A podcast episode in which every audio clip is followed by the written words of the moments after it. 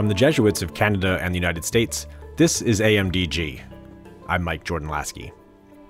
Welcome to a special edition of the show. We're rushing to get in before this weekend's Sweet 16 in the NCAA men's basketball tournament. Why the hurry? Because three Jesuit schools have made it this far the Gonzaga Bulldogs, Sister Jean's Loyola Chicago Ramblers, and the Creighton Blue Jays. There's nobody more prepared to talk about these teams and the past and present of Jesuit hoops than my guest today, John Gasaway.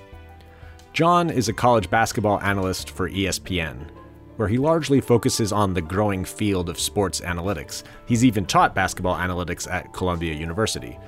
John is also the author of a brand new book called Miracles on the Hardwood The Hope and a Prayer Story of a Winning Tradition in Catholic College Basketball. The book is chock full of fascinating stories and history and is a must read for any fan of Jesuit hoops. After we talked about the book and this Jesuit heavy Sweet 16, plus this week's passing of Jesuit hoops legend Elgin Baylor, we took turns drafting the best all time players from Jesuit schools. Check out at Jesuit News on Twitter to vote for which team you think would win a hypothetical matchup on the court.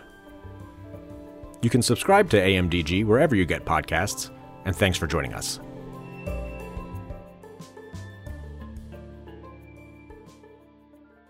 Well, John Gasaway, welcome to AMDG. Thanks so much for taking the time to talk to me today. How are you doing? I'm good. Thank you for having me. It's a it's a great time of year in March.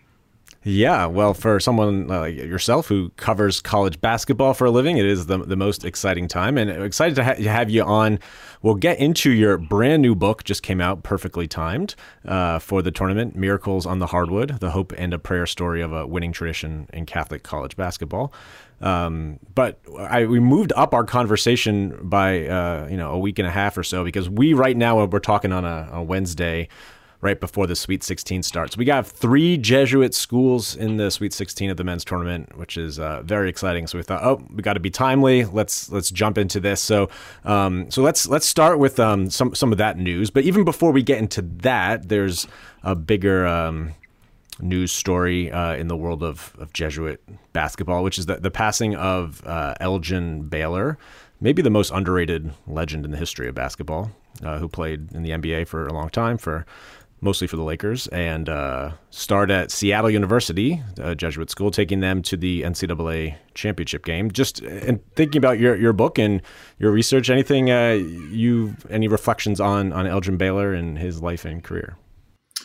His was a remarkable story, and uh, I didn't know it. I don't feel like many people do know it, but he grew up in Washington D.C and was an instant sensation as a high school player. He attracted national attention, and yet such was the uh, hierarchy and, and structure at the time. This is the 1950s that you know this renowned basketball player. His first stop after high school was the College of Idaho on a football scholarship of all things and of all places. Uh, he was spotted more or less instantly by the coach at Seattle University, uh, brought to there. He single handedly, I'm tempted to say, uh, took Seattle U to the 1958 national championship game where they, they lost to Kentucky. He had either cracked or possibly even broken ribs from the, the previous game against Kansas State. Uh, just a, a remarkable uh, player and, and story. And as you say, he, he went on to a, a Hall of Fame career with the Lakers, but uh, definitely the, the moment in the sun uh, for the Jesuits at, at Seattle University in 1958. Yeah, so if you look, it's kind of hard to find great video highlights of his play since you know he played before a lot of games or even on TV.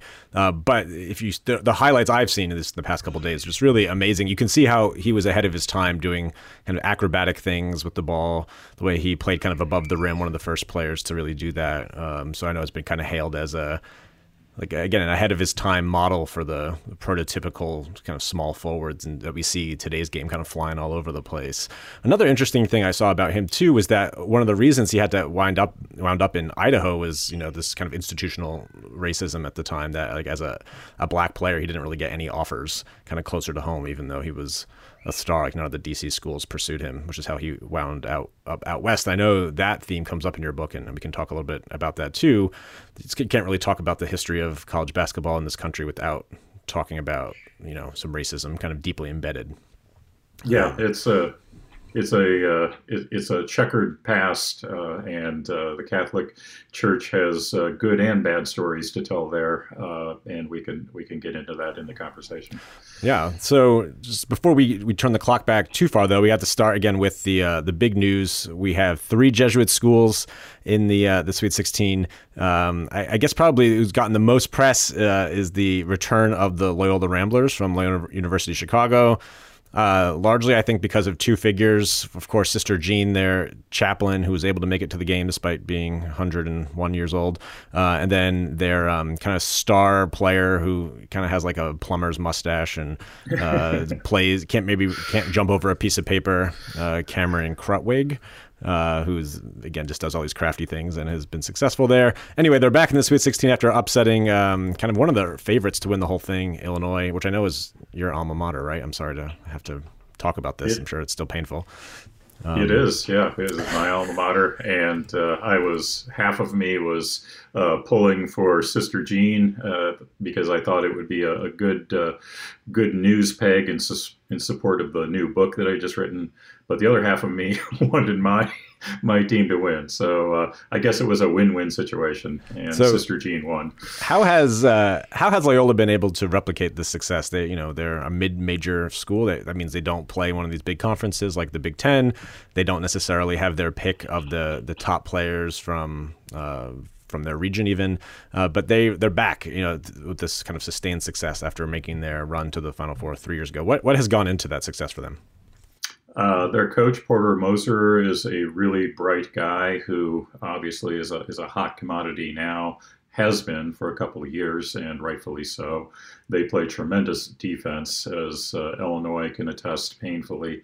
Uh, nothing was easy against the Ramblers, particularly in the first half. And then Krutwig, who you've mentioned, uh, he might look uh, unprepossessing visually, but uh, he's he's legit on both sides of the ball. Offense, he's got great post moves, and uh, defense, he, he, stripped the ball from uh, Ayo Dosunmu in the open floor. Uh, Dosunmu being a first team All American, so that's that's saying something. Uh, they are uh, savvy and they don't beat themselves and they take care of the ball and uh, make it hard for you to score. It's, it's a good way to play. So, as I mentioned, Sister Jean takes a lot of the headlines from the Loyola program, especially ones that make it into the, the Catholic world. Now, I know in, in your book, you start your book kind of um, with a kind of a conversation you had with her right around her 100th birthday. Uh, which is right when we had her on the, the podcast as well uh, last year. Um, so just curious about your connection with her and any memories you have from uh, talking to her. She is someone who seems like she really does know and uh, care deeply about basketball with a pretty sharp wit and uh, a good awareness of what's going on she knows her basketball. She played uh, high school basketball in San Francisco in the 1930s, and we talked about that. There, there's all kinds of great stuff that, that couldn't uh, find its way into the book, but that I that I have, and that I'll I'll find some purpose for sometime. But yes, uh, I listened to her appearance on your podcast. It is right when uh, I saw her, and uh, I, I researched her in part through her appearance on this podcast.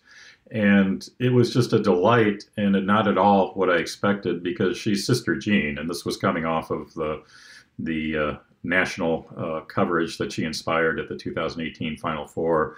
I thought I would have to go through a series of you know increasingly important uh, bodyguards to get at her, and in, instead uh, you go to Loyola Chicago, you go to the student union, and there's a food court, and then right off of that, you know, that's the office where she, there she is. She's Sister Jean, and uh, to my uh, somewhat annoyance, you know, our conversation was repeatedly interrupted by students just coming in to say, "Hey, Sister Jean," you know, she greets them by name. Uh, she she knows them, so just a, a, a real uh, unique figure you know anybody who attains that age is but then beyond that uh, her her whole demeanor her deep granular knowledge of the sport that she obviously loves uh, she talked at length about the 1963 national championship team, and uh, it, it, was just a real uh, privilege to to spend uh, about 90 minutes with her. And as you say, I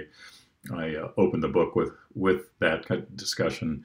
Uh, little did I know that she would be the top trending uh, topic on Twitter the week my book came out. So that was uh, that was a good coincidence. Yeah, not terrible timing there. I just saw a note about Sister Jean yesterday that the day she was born, August 21st, 1919, Babe Ruth tripled and drove in two runs batting cleanup for the Red Sox. Uh, so, of course, before he joined the Yankees. So she's seen a lot, uh, sports and otherwise, uh, in her life and um, continues to be. It's, I, you know, in terms of like, you couldn't ask for a better you know, uh, represent, representative of the, the church to be kind of featured nationally, internationally. She uh, again brings that that joy and hospitality, and I just love her prayers too. If you look at like her prayer from the Illinois game, she's praying but also giving a scouting report of like, oh, we got to look out for you know they're not going to maybe shoot that well from three. We got to rebound. You know, we have to play good defense. like in the prayer, which I love. She knows she only gets a little bit of time with the team, so she's got to take advantage to uh, to work some uh, strategy in. Um, uh, yeah, that's exactly what she says in in in the book. Is you know I, I was trying to uh, you know get at the the Catholic secret sauce for for basketball, and that's exactly what she said. And I just quoted her directly. You know, well, we do the prayer before the game, and sometimes I give the scouting report then. so, I mean, it's very much intertwined, and uh, she's a remarkable figure. Sure. So the other uh, two Jesuit schools will be playing each other in the Sweet 16, which I guess in some ways is good because you'll guarantee one in the Elite Eight, but also sad because one will be out. Um, but you have the, the Gonzaga, which is I think the number one overall seed, right? They were kind of they're undefeated this season, just a really incredible year. Another one for them, uh, playing against Creighton. Um, so just what's your scouting report for that game? What should we be uh, watching for uh, as we tune that one on?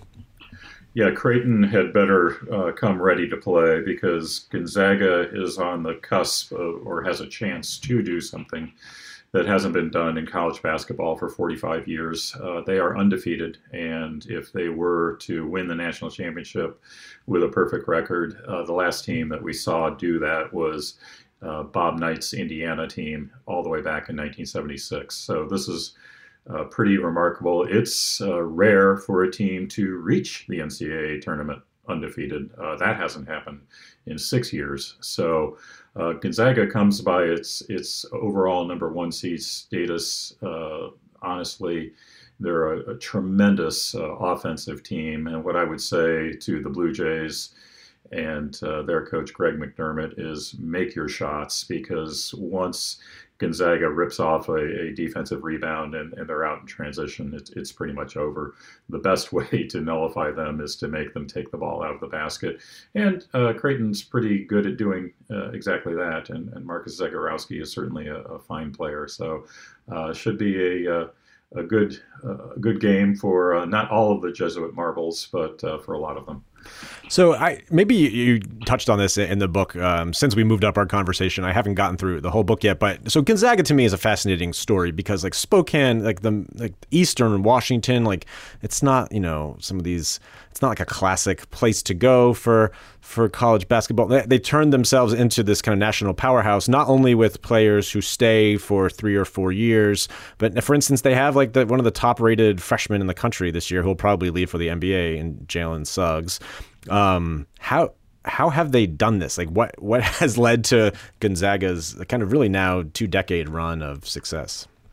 Yes, uh, how have they done this? You know, that has been the the question that uh, that has been the hill that dozens of feature writers, uh, to my eye, have died on uh, for for well over a decade uh, because you know everybody would love to be able to do this. Uh, I, I even got asked, I can't remember who it was, uh, in, in a local interview uh, this year, you know, why can't our team, you know, do what Gonzaga, you know, we, we want to do that. Uh, it's not that easy. And that is why the chapter in the book devoted to the Bulldogs is quite self-consciously titled Gonzaga and Mystery, and, and not to not to drag not to drag Catholicism into a discussion of co- college basketball, but I I feel uh, very strongly that uh, just as in uh, in Catholicism we we reserve space for the the concept of mystery I think we really have to do that with Gonzaga because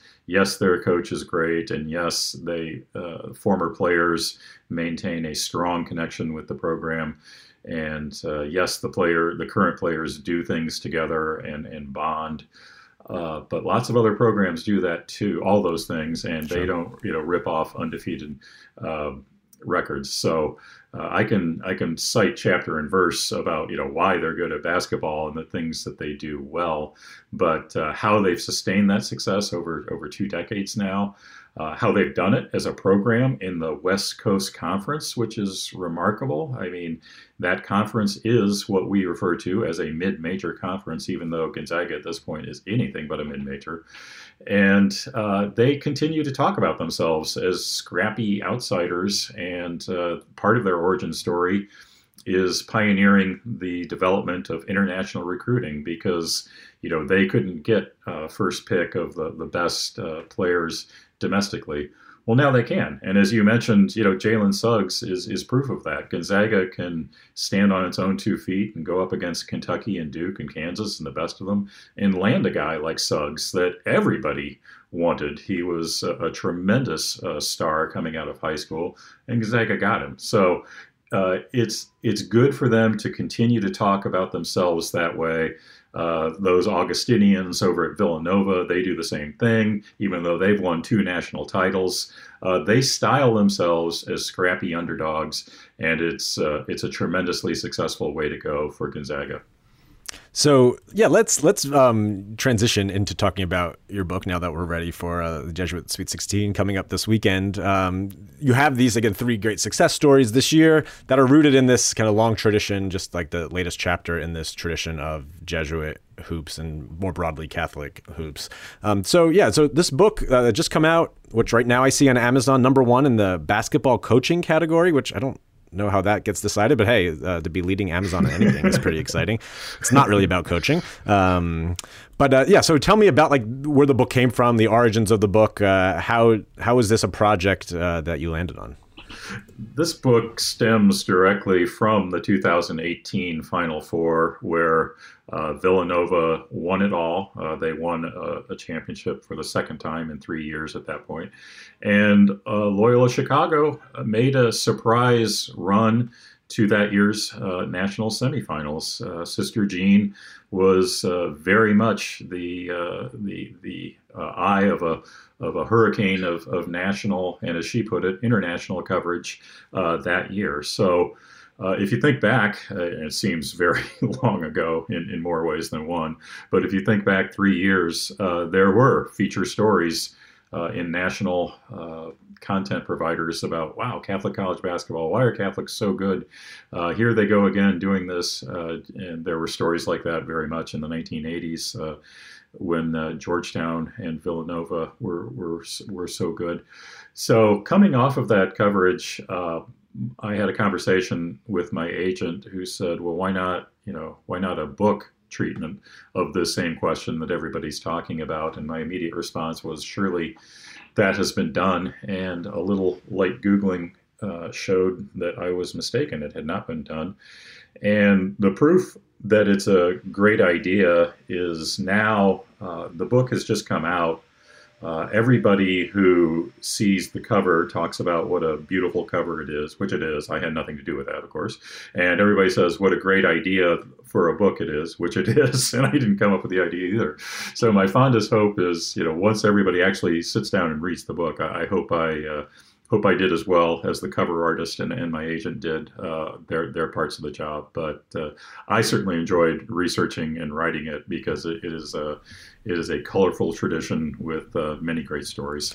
Yeah, we'll we'll link to the, the book in the show notes, and the, the cover really is uh, beautiful. It's a stained glass windows, but uh, instead of having you know Mary and Joseph and Jesus, it has um, four Jesuit college basketball players uh, on the cover uh, in the stained glass window. So yeah, it's really beautiful and striking. Uh, so yeah, that, that's that's exciting. Certainly. I'm just wondering though, like for you, so you went to Illinois. Why did your um, your agent think? Oh, you like John, you would be the person to write this book. Um, she uh, it was great. She uh, had we were about I don't know 15 minutes into the conversation when she found a tactful and politically correct but unmistakable way of asking, "You are Catholic, right?" So, uh, I I am Catholic, although I attended a, a public Big Ten uh, institution. I'm I'm not a cradle Catholic, but I've I've been Catholic for some time now, and uh, I I leapt at the chance to tackle this uh, book.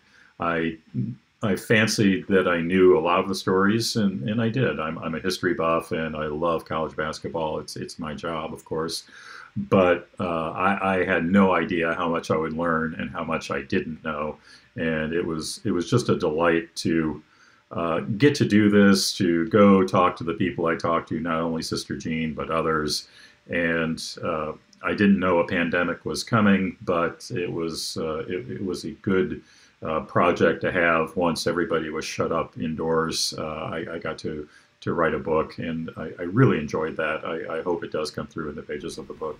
Yeah, I just really love your, your voice and, and style, and uh, again, you're pulling from great sources, including it seems like Jesuit archive sources, uh, some really uh, interesting letters and, and, things from the earliest history of basketball. And you really do go back to the beginning. And so, for, for people who might not be uh, as familiar with, with the history, how did uh, basketball, college basketball at Catholic schools become such a force uh, at these again relatively small schools uh, in in cities? Like how how was it?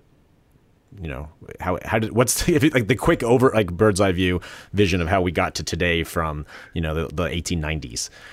Yeah, the, the 30 second version there is that uh, James Naismith uh, w- was, of all things, uh, A, Canadian, and B, uh, a devout Presbyterian, and he uh, specifically invented basketball at the behest of the YMCA, which was trying to uh, evangelize through sports and evangelize in a, in a, Protestant sense through sports.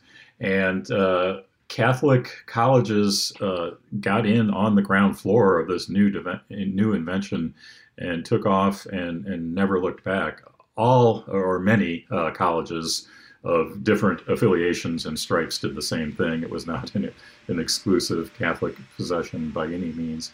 But what was really uh, interesting and notable was that this uh, th- this embrace of basketball at Catholic campuses it was entirely student led. It was not a case where uh, Naismith figures were saying, and of course Naismith himself was a, a relatively young man at the time, but still uh, authority figures were not saying, here, let's do this. Instead, students uh, picked it up themselves and, and ran with it. They formed their own uh, teams at the club level before it was officially an intercollegiate sport.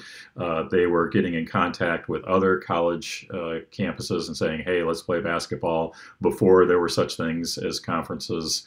And, uh, you know, you see it starting to develop very, very early in the 1900s, and it, I get into this in the book, but it happened to coincide with a time when uh, the Catholic colleges themselves were, were, going through some challenges and some stresses. And uh, this was one thing that those campuses found that students really embraced and liked. And uh, they uh, they said, yeah, it, it's good to have students happy and doing this. And it very quickly became identified as uh, not the Catholic exclusive uh, possession of, of Catholic colleges, but definitely one that you could count on Catholic colleges having. When I thought about you know this history, like why Catholic colleges and basketball, like I, this is in my mind, I just go like, oh well, you know, it's an immigrant country it's you know these waves of Catholic immigrants uh, from Europe coming, uh, settling in, in, cities largely. So you had these you know these very heavily Catholic cities, uh, especially in the Northeast, but also you know in, in the West Coast, Midwest. Um, and then like you know you're in so you're starting schools there jesuits especially like very like an urban religion uh, sorry not a religion an urban uh, order more so than say franciscans who would often be like you know the more pastoral vision uh, or benedictines who are kind of separate from the city uh, jesuits really in the city. And so wondering like okay so they're starting their schools where their people are in the city. They don't have much space because of you know they're in a city so they can't like put out big fields for it's not as easy to put out fields for football or other sports. So I like draw a line there from like the immigrant history of the church to why basketball is big. Is that did you like see any of that in your research? Is that like bear out in the facts, or is that just me just uh, you know kind of making up things that don't don't actually check out? No, no, that that's actually a, a good thumbnail right there. It's all true. Uh, basketball was specifically invented to have something uh, that that uh, the YMCA participants could engage in in you know, during snowy winters in Springfield, Massachusetts, uh, in a confined space indoors. So that all checks out, and it was embraced uh, by the the Jesuit institutions in their uh, urban campuses. That's true. The funny thing about basketball, however, is that it was more or less instantly popular. Uh, it quickly became a global uh, activity within two or three years. There are, you know, documented instances of it being played in Japan and overseas. So, uh, yes, Catholics embraced it in their in their urban settings and and their uh, immigrant uh, populations did, but so did the Ivy League. So did uh, everybody. Naismith was something of a genius because he invented something that was so popular so soon, and we're still perfecting, you know, low 130 years later. So he was a he was an interesting guy, no doubt. Yeah, I really liked the beginning of your book. You kind of set out these kind of different, you know, not versions necessarily, but approaches to the game as it was popular everywhere. You talk about kind of prairie style basketball, again, thinking of Naismith and his connections to Kansas and, and Canada, and uh, not necessarily, again, from you know the Northeast originally. Uh, the Prairie Vision, you see that today with schools, you know, eh, like well, it's Illinois and, and Kansas and uh, the Iowas uh, of the world, uh, but then also the the parish vision, which would be again often this you know this Catholic uh, model or urban model, but you have these kind of different schools essentially growing at the same time. Um, do you find that to be like a helpful way of like kind of looking at um, like the current is that, do those divisions still like kind of exist or those tendencies? Can you just talk a little bit about um, the, your vision of prairie and uh, parish basketball? Yeah, yeah. Uh, in the book, I, I, refer to them as as the parish and plains, uh, plains tendencies. Right. Yeah, parish and plains tendencies, and you know the plains uh, tendency. Uh, kind of built uh, the institutional infrastructure that we that we live with today. I mean, definitely, it, it you know it built the NCAA for one thing. It built the NCAA tournament. Uh, the NCAA tournament was the brainchild of an Ohio State coach, uh, Phog Allen, the longtime legendary uh, coach at Kansas, who in turn was coached by Naismith himself. Uh, a giant of the of the Plains uh, tradition. Uh, these are big figures, and they they more or less built one strain of the sport and at the same time, uh, there was this parish tradition, and their event, uh, in contrast to the NCAA tournament, was the NIT. And for the first 15 years of each tournament, the NIT predated the NCAA by one year. And in some sense, the NCAA tournament was created uh, to compete with the NIT. The, the National Association of Basketball Coaches, led by Phog Allen, said, well, you know, they're they're making money, which they were. The NIT was a private venture. Uh, we should we should have a tournament where we we have the the money go to the NCAA. So a tournament was born, and these uh, these traditions. Uh, nourished a, a, rivalry, and their their postseason events were were competitors, and we still see you know flashes of that to this day, and uh, certainly you know Kansas and Indiana and the Big Ten and, and the Big Twelve. Those are those are proud and storied uh, traditions, as are uh, the Jesuit basketball schools. So uh, I uh, I get a kick of, of seeing you know these these tendencies uh, sometimes uh, you know flash even you know decades and decades later. It, it, it's still one way of, of tracing the the roots of the game. Yeah, and again, for me, it's uh, reading the book was thinking about. Oh, yeah, that's true. That the way that say college football would, you know, kind of have these regional, you know, where it's like regionally dominates, especially in the South, uh, then like or Big Ten, Midwest country. You have now the growth of, of basketball and successful teams from really across the country in like every setting. So um, yeah, so that was kind of interesting to reflect on while reading your book. I, am curious for you again, coming in with some background knowledge, but as you're learning and researching, are there any like stories, uh, just as like a tease teaser for the book, like any uh, stories you got to share that were kind of the most fun for you to to learn about? Uh, maybe even in like say a Jesuit uh, context for our Jesuit listeners. Um, any figures or uh, again stories that were the most fun for you? Yeah, uh, too many to mention. Uh, I think that uh, in the in the time that the book is relatively short time that the book has been out, I, I know that it's been um, it, has been rewarding for me to see people become acquainted with a Jesuit uh, legend like Al McGuire at, at Marquette um, because everybody knows the name, and many people of a certain age uh, remember him as a broadcaster, but not not as many people uh, today can can uh, recall the time when he was actually a coach and he won the national championship at Marquette in 1977. That was the last independent uh, program to do that. And just some of the stories connected with him uh, as an author. It, it's wonderful to find somebody who is so eminently quotable and who did such memorable and uh, some occasionally outlandish things that as an author all you have to do really is just stay out of the way or, or point and say you know look this is this is quite a quite a character here but uh, one of his most famous uh, steps or events that he took.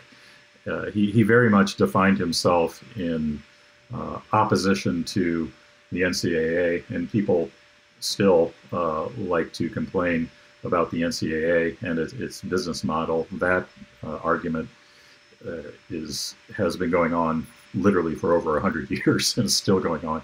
So if you imagine all of that controversy plus 50 years ago, the NCAA was far more uh, secretive and intrusive. The comparison that's usually made is to the FBI under J. Edgar Hoover.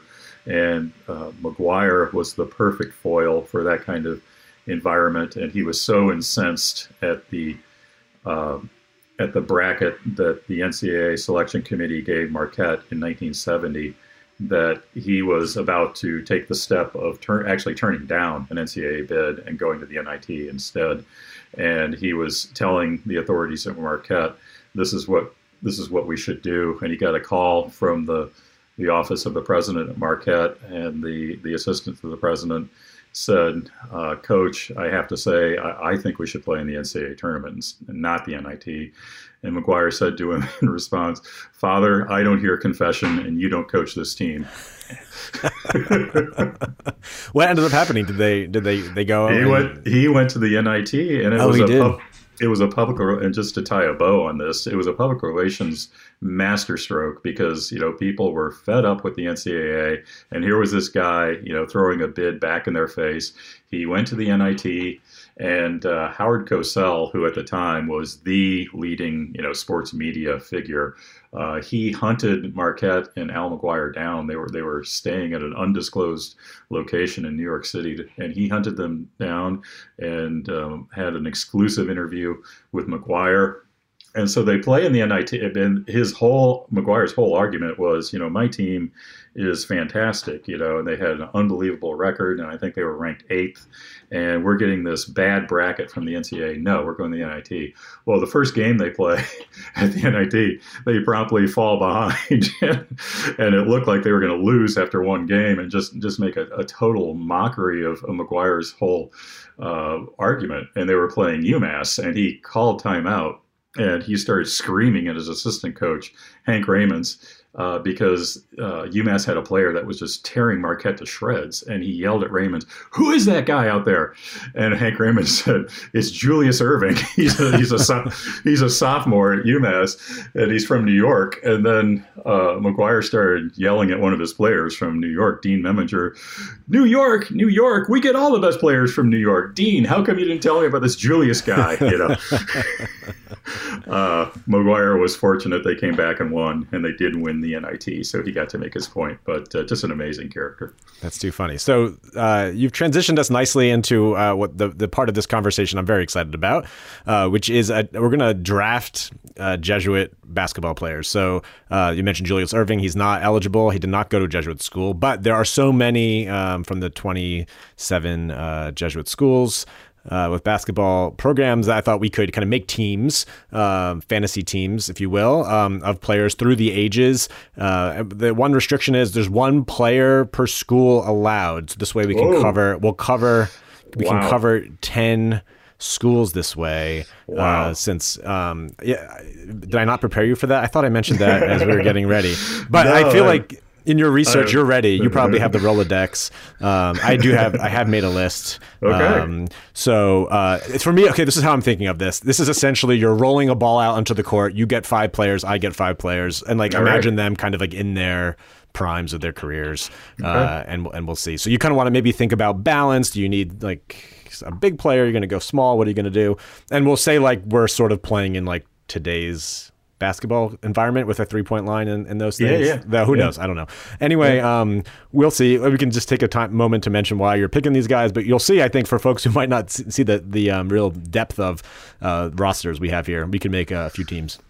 Just yeah, do one, one per school. So why don't you can, as the guest, you can take the first pick. Uh, oh. Uh, so who's your first? your first overall Jesuit basketball player for your team. Well, thank you. That's that's kind of you. And I will point out that you know, although I can prepare for this draft as much as I want. Uh, it, it I, I, do have to respond in real time to you taking my picks, so right. I, will I'll do my best here. But with the number one uh, overall pick in the Jesuit uh, all-time college basketball draft, John Gasaway takes uh, Bill Russell out of the University of San Francisco. Uh, uh, leading scorer and legend from the teams that won the national title in 1995, 1990, 1955 and 1956. And that second team was the first team in NCAA history to win the national championship at, with a perfect record. So he's he's a good guy to take first. Yeah, no, absolutely. Um, yeah, what's the what did you learn about him or the, the USF program in your, your research? Again, to, to me to think that you could ha- the era is so different in some ways, like to imagine USF competing at that level. How did he end up there? Yeah, the contrast between him and another legend who might be taken with the next pick, who was the object of a recruiting frenzy uh, th- some 30 years later, uh, could not be more stark. And I did not know that story before doing this book. Uh, he was not uh, recruited out of high school, and once he became the Bill Russell, uh, he he quickly became the you know best player by far in college basketball. And once that became clear, his high school coach said, with no uh, insult meant, just said honestly, he wasn't even the best player on our high school team. Uh, he just absolutely exploded. He also grew uh, three inches uh, at at the University of San Francisco, which helped.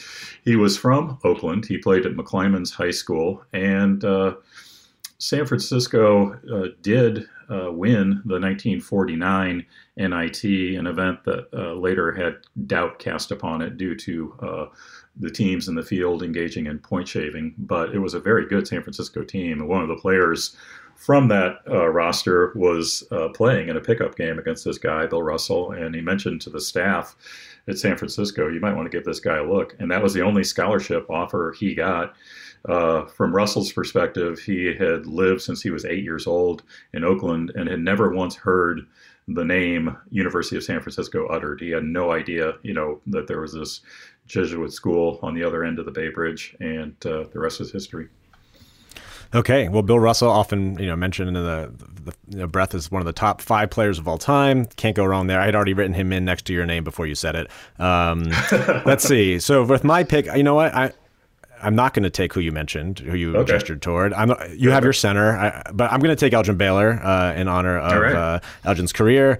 Um, again, just someone who would fit well in today's game. So if I'm imagining us playing today's rules, someone who you know I think he still would uh, will play well in today's setup. And again, we talked about him earlier, so not much more to say about him. But I'm happy to have him with my first pick. So we'll throw it back to you, and you can take your, uh, your well, second I pick. Just- I just have to uh, doff my cap and say that's a, that's an excellent pick. You've uh, you've got rebounding and scoring uh, all all in one incredible package. So well done there.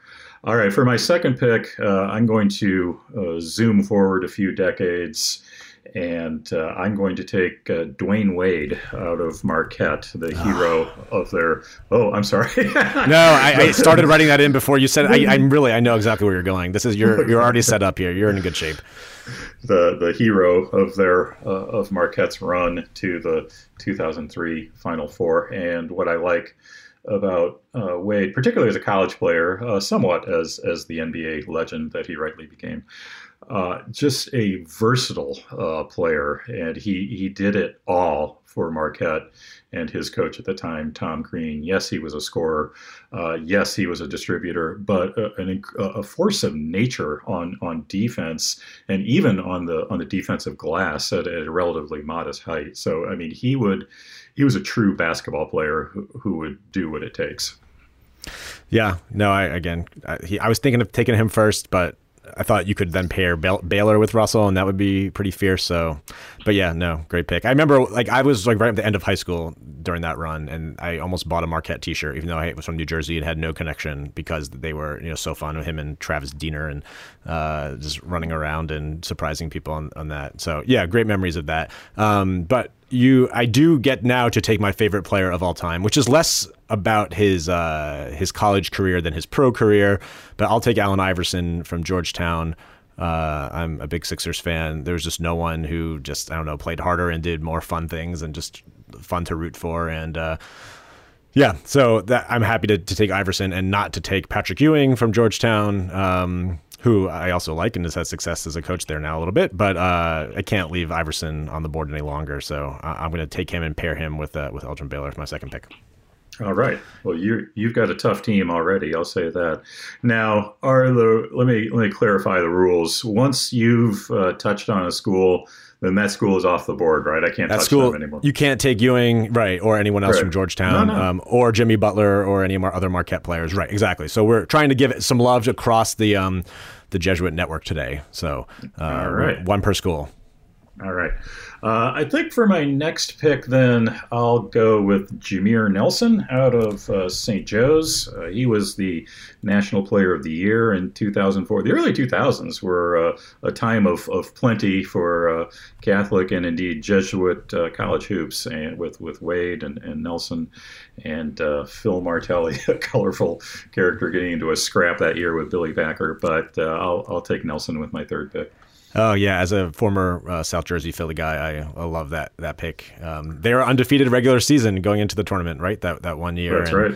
Yeah, felt like they had a, a run and then a really kind of heartbreaking uh, Elite Eight game against Oklahoma they State. were uh, they were undefeated going into the Atlantic Ten tournament, and then and then they got wiped out by uh, Xavier, ironically, uh, by like twenty in the first round of the A10 tournament, which uh, elevated the controversy of should they receive a one seed, and then when they did uh, Packer on the selection show uh, criticized that decision. Martelli had a profane uh, public response, and uh, it, it's it's a great uh, Catholic basketball story. Yeah, we really you could do a whole like uh, fantasy draft of coaches too. There've been so many of these colorful yeah, yeah, coaches yeah. Uh, in through time. Um, okay, so my third pick, I'll also take a point guard to pair with Iverson, who I can play off ball, and I'll take Steve Nash from Santa Clara. Excellent. Um, so again, I think like that's often forgotten that this this legend of the game from Canada went to Santa Clara and played, which again is not historically a basketball powerhouse. Did you learn anything about him in your your research and his time there? You know, um, he he was there. Uh, they had bad luck in the West Coast Conference tournaments. Uh, generally, when he was there, of course, he did get to play in the NCAA tournament, but that slightly overlapped with the era of uh, Loyola Marymount, which I devote a chapter to in the book. And uh, he was he was a sensational college player, and he made a splash at the time. No, it wasn't necessarily obvious that he was going to go on to be an, an NBA legend, but uh, he he was very much uh, a topic of conversation. I would say in the 1990s, he he was he was a legit. He was a wizard as a point guard. Yeah, so I think again part of the trick with this too is thinking like, are you thinking just the college career? I am in my mind bringing the whole package in the pro career and everything. Uh, so I'm happy to have uh, to have Nash and Iverson together in the backcourt. Uh, all right, so up to you for your your fourth pick. So far you have um, Bill Russell, Dwyane Wade, and Jameer Nelson. So who, where are you going next? Yeah, I think I have to go old school uh, with my next pick because uh, I can see the headlines uh, off of this podcast if this person goes unpicked, and it would be like uh, I have experience with this at ESPN. When you make lists of things, the the immediate response is the one the one person you left off, and I, I, I don't want that to happen. So uh, I am going to go with Bob Cousy at uh, Holy Cross, and uh, he was perhaps the the first uh, Jesuit uh, basketball legend, and uh, he was he was an amazing uh, college player, and of course went on to great success with the with the Boston Celtics. What what uh, nuggets about Cousy uh, did you unearth that were surprising in your research? He was a feisty guy, for one thing. he he got into a, a, quarrel with his coach, Doggie Julian, and over you know missing a practice, and so uh, Julian benched him at the next game, and then late in the first half, when Holy Cross was behind and needed its best players, he gestured for Cousy to go in the game, and Cousy uh, remained firmly seated. And said no, uh, not going to happen. He is reputed to be the first and you know a great example of how can we ever confirm this one way or the other. But Cousy is confirmed to be the first college player ever to execute a behind the back dribble during a game. Uh, just a, a legendary uh, handler of the ball and uh, uh a, a schoolboy legend uh, coming out of New York City. Uh, he was recruited to Holy Cross at a time when they did not have a place where they played home games and as Cousy was touring the campus as a recruit, he said, "Coach, where do we play?" And they said uh, the response was, "Well, there, there's a gymnasium under construction." Well, the gymnasium was not constructed until the mid 1970s, but Cousy, Cousy went there anyway, and uh, they did win the NCAA tournament and national title in 1947 with Bob Cousy. All right. Well, I'm going to flash forward a few decades. This is kind of a sentimental pick, but in terms of someone who you just like, I, I don't know, I would want to go into battle with this guy. Uh, and again, such a you know tragic story, but um, another Philly connection. I'll go with Hank Gathers uh, from Loyola Marymount for my fourth pick, who uh, just like a fearsome scorer and rebounder, played above his height. Um, again, and, and of course, like tragically, you know, died during a game. Right, he was playing and and uh, had a heart condition and um, and was on those great, you know, that great LMU team. Uh, you mentioned that you have a whole chapter about, so I'm happy to take him on the team and also to learn a little bit about uh, about him from uh, your book. What were uh, some of the things you you uncovered about about Hank and that team from the uh, the late '80s? He was a remarkable player. He's a very good uh, draft pick. It would be the first thing that I would say. Uh, it's on. Uh, he was a, a, ferocious rebounder and a great scorer, both. And he he had played himself into a position where he very likely could have had an NBA career, which is remarkable because at six foot seven, he was in effect playing center in college. But I mean, that's how good he was. Was he could have been a, a rebounding workhorse uh, at the next level. And uh, famously, uh, after he passed away during a game at the West Coast Conference tournament, uh, the league gave the uh, automatic bid to Loyola Marymount because they had won the regular season. The coach of Loyola Marymount, Paul Westhead, said uh, he didn't know if his players could or would want to continue, and he would abide by whatever decision they came to, and he, he left them alone to decide. And they decided literally in less than one minute, yes, they wanted to play in the NCAA tournament. Uh, Gathers was a natural right hander who was a terrible free throw shooter. And in his senior season, uh, driven desperation, he announced that he was going to start shooting free throws left handed. That is where the tribute uh, during the 1990 tournament from his teammate Bo Kimble came from. Uh, Kimble shot the first free throw of each game in the tournament left left-handed as a tribute to Gathers, and uh, famously, uh, there's a great uh, if you don't uh, get to my book first there's a great espn 30 of 30 for 30 on this topic called the guru of go. Uh, but they they made it all the way to the elite eight and particularly in their round of 32 game against defending champion michigan they set records that still stand for most points in a game most threes by a team and uh, most threes by a player, Jeff Fryer. So it was a it was a great story in 1990, and uh, it was uh, a privilege to be able to to share a little bit of it in the book. Mm, excellent. All right, so uh, on to your fifth and final pick, John. Well, we've run out of uh, we've run out of institutions that are untouched. But I think, uh, keep, in keeping with my theme of National Players of the Year, uh, I do have to go with uh, Doug McDermott out of Creighton. He was an absolute uh, scoring machine, and he did so efficiently. He made his shots, and uh, he was just a, a remarkable player uh, for the Blue Jays uh, here about eight, nine, ten years ago. Yeah, no, can't go wrong. Still making it in the NBA, uh, finding a role for himself. Um, son of the the head coach, uh, still at, at Creighton. Uh, great, yeah, just a great college player, certainly.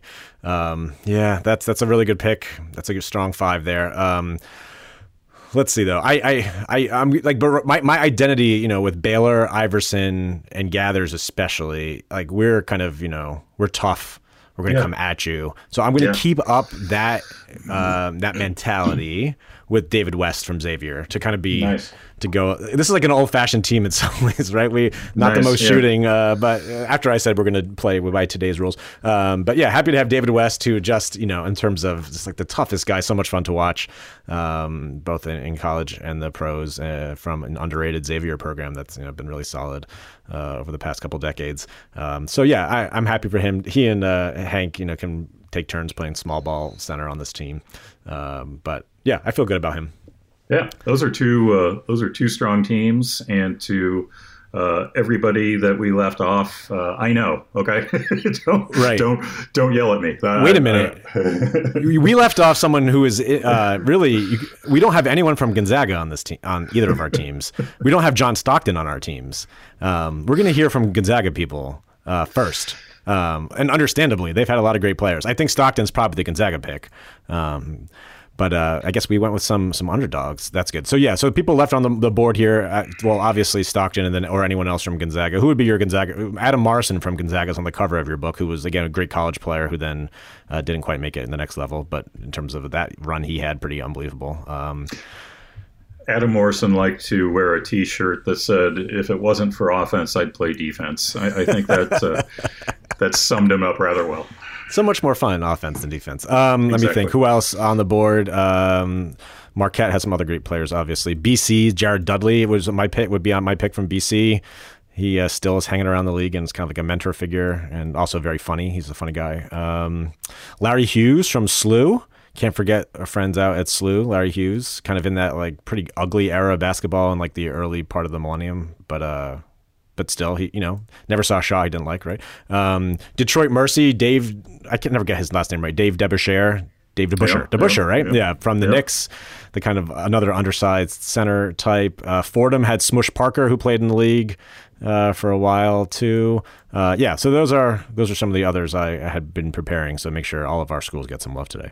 And um, even as even as we speak, I think I'm getting a text here from Sister Jean saying, "What about Jerry Harkness at Loyola Chicago?" I mean, we could just we that's could, right. We, we could go on and on and on. I know. Yeah. So yeah, that's uh, so. Uh, this has been a lot of fun. Um, we'll put up on Twitter to see whose team wins. I think your team I don't know that Russell Wade combo especially is is pretty fierce. Though I think Bob Cousy is someone who, if you threw out today uh, against like ask him to try to guard Steve Nash or Iverson, I don't know if he'd be able to stay in front of them.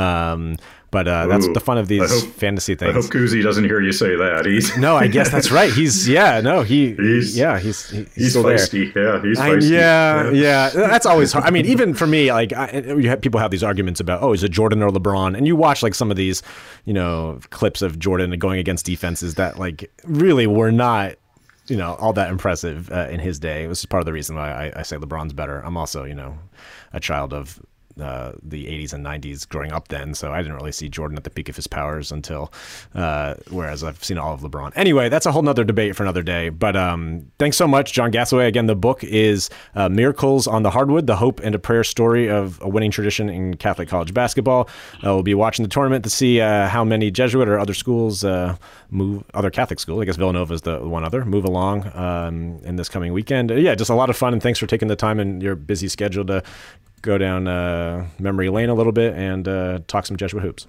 Yeah, thank you so much for having me.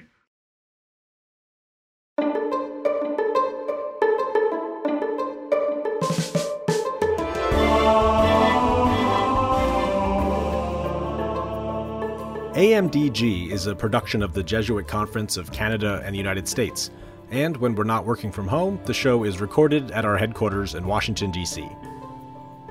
AMDG is edited by Marcus Bleech, and our theme music is by Kevin Laskey. The Jesuit Conference communications team is Marcus Bleech, Eric Clayton, Megan Leach, Becky Sindelar, and me.